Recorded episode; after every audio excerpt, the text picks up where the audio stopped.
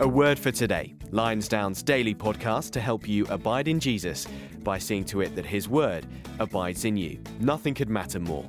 This isn't to replace your personal Bible reading and prayer, but rather encourage and help you in it. Welcome back to A Word for Today. It's Sunday, the 6th of December, and we are having our last session on these uh, verses, uh, Joshua's closing words to the people of Israel. And today we're going to look again at Joshua 24, verses 23 to 28. He said, that's Joshua speaking to all the Israelites, verse 23, then put away the foreign gods that are among you, and incline your heart to the Lord, the God of Israel. And the people said to Joshua, The Lord our God we will serve, and his voice we will obey. So Joshua made a covenant with the people that day, and put in place statutes and rules for them at Shechem. And Joshua wrote these words in the book of the law of God, and he took a large stone and set it up there under the terebinth, that's a tree, that was by the sanctuary of the Lord. And Joshua said to all the people, Behold, this stone shall be a witness against us, for it has heard all the words of the Lord that he spoke to us. Therefore it shall be a witness against you, lest you deal falsely with your God. Those are Joshua's last words to the people of God, lest you deal falsely with your God. Verse 28 So Joshua sent the people away, every man to his inheritance. We saw yesterday, didn't we, that that covenant only lasted, it was only effective for one generation, and that the generation that immediately followed the generation that Joshua had led turned away and embraced the Baals and the Ashtaroth, the foreign gods of the nations around them. And we saw, therefore, that that covenant was not the solution. But I want to say to you, it does point to the solution. Now, if you look at the end of verse 26, there's a curious little phrase there. It says, Under the terebinth, that's a, a tree, that was by the sanctuary of the Lord. I looked closely at the original language, which uh, really said, under the terebinth, which in the sanctuary of the Lord. So it's not exactly clear what it means, but I think it would be reasonable to say that it is connecting the sanctuary of the Lord with the terebinth tree, with the tree. The sanctuary of the Lord is really describing the Holy of Holies, the inner sanctum, where God was accessed by sacrifice. That sanctuary was fulfilled in the temple, ultimately, that was built at Jerusalem, guarded by a curtain through which the priest on the Day of Atonement entered by bearing the blood of sacrifice to make atonement for the people, the curtain that was torn in two from top to bottom at the time of Jesus, thus fulfilling all the sacrifices which pointed to the coming sacrifice of the perfect Son of God, the Lord Jesus Christ. And so we see that there's something about that tree that is being connected to that Holy of Holies where God was accepted, uh, was accessed by sacrifice. You see, what we are meant to understand is that the lifeless stone of human commitment that Joshua placed under the tree was to be fulfilled in a living person on the tree.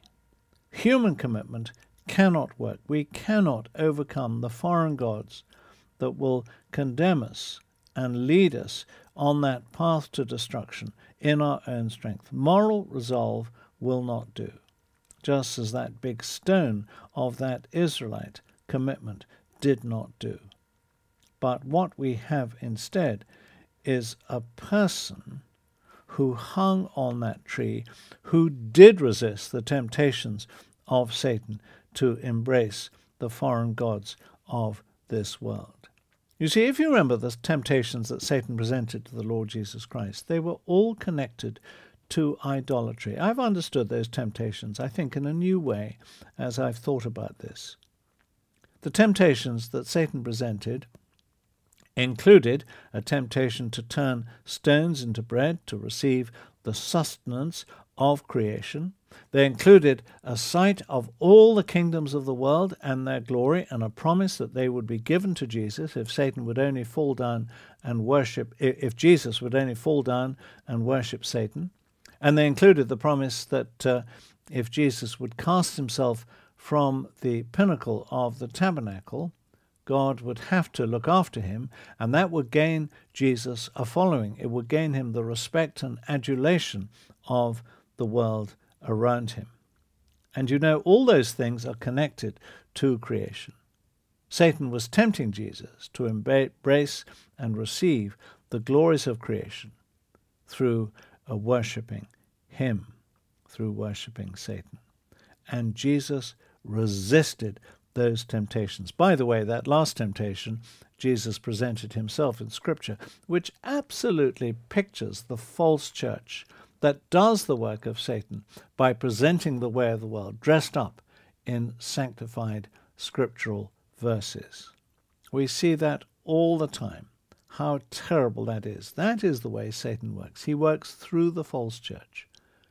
And we see that Jesus, in resisting all those things, was able to say to his disciples at the end of his life in John 16:33, "I have overcome the world." Jesus, the perfect man, God taking up human flesh, overcame the thing that accounted for the fall, the thing that we cannot overcome. And so that he was able, through overcoming it himself, he was able to become the perfect sacrifice and payment for his people's idolatry, his people's commitment to serve other gods, his people's commitment to embrace the gods of the world outside of the Christian church, his people's commitment to go the way of the world. Jesus resisted that, and so was the perfect spotless sacrifice to pay the price of that. And he therefore provided a new covenant not like the covenant that Joshua made with the people, a covenant founded on human commitment, that lifeless stone, a covenant that was broken at the end of just one more generation. No, Jesus provided a new covenant between himself and his Father, he as the representative of his people, a perfect human being, and his Father, a permanent covenant, an eternal covenant that was perfectly executed and that works, that exists forever. The covenant that we all need, where forgiveness and perfect righteousness can be found in Jesus Christ. Because when we trust in Jesus Christ, we trust in the one who did overcome foreign gods, who did not go the way of the world, who did pay the price of his people who did go that way, and who therefore, when we enter him, we are in effect forgiven. We have, in effect, in his death, paid the price. And instead, we have received that perfect righteousness of Jesus Christ. And so the covenant that Joshua provides at the end points exactly ahead, and it's meant to point ahead to the covenant, the new covenant made between the Lord Jesus Christ as our representative and his Father. So, here we have the culminating lesson of discipleship, the culminating lesson of Joshua to his people. Do not trust in yourselves. Yes, we are to put away the foreign gods that are among us, but we can only do that through the one that Joshua pointed to, the Lord Jesus Christ. That is the culminating lesson of discipleship. You see, idolatry, foreign gods are the unchanging threat. They are the root of all evil. They are superbly camouflaged. We are helpless against them. But in the Lord Jesus Christ, there is rescue and freedom and cleansing, everlasting cleansing. So, what should we do from here? Well, if you're a Christian believer, can I encourage you to search out the idols, to recognize that they are getting under your radar, they are entering your life. Identify them. Understand their utterly corrupting effects. When you live the way of the world, you just become like the world.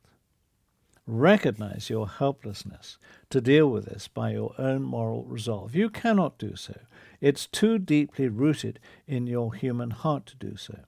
But realize that Jesus Christ died to free you from the power of those idols. And in that gospel power of Christ, put away the foreign gods that are among you.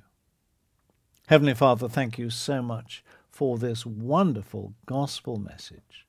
Please would your people not go the way of the world, but ever love and receive the gospel, your word, and your Saviour, the Lord Jesus Christ.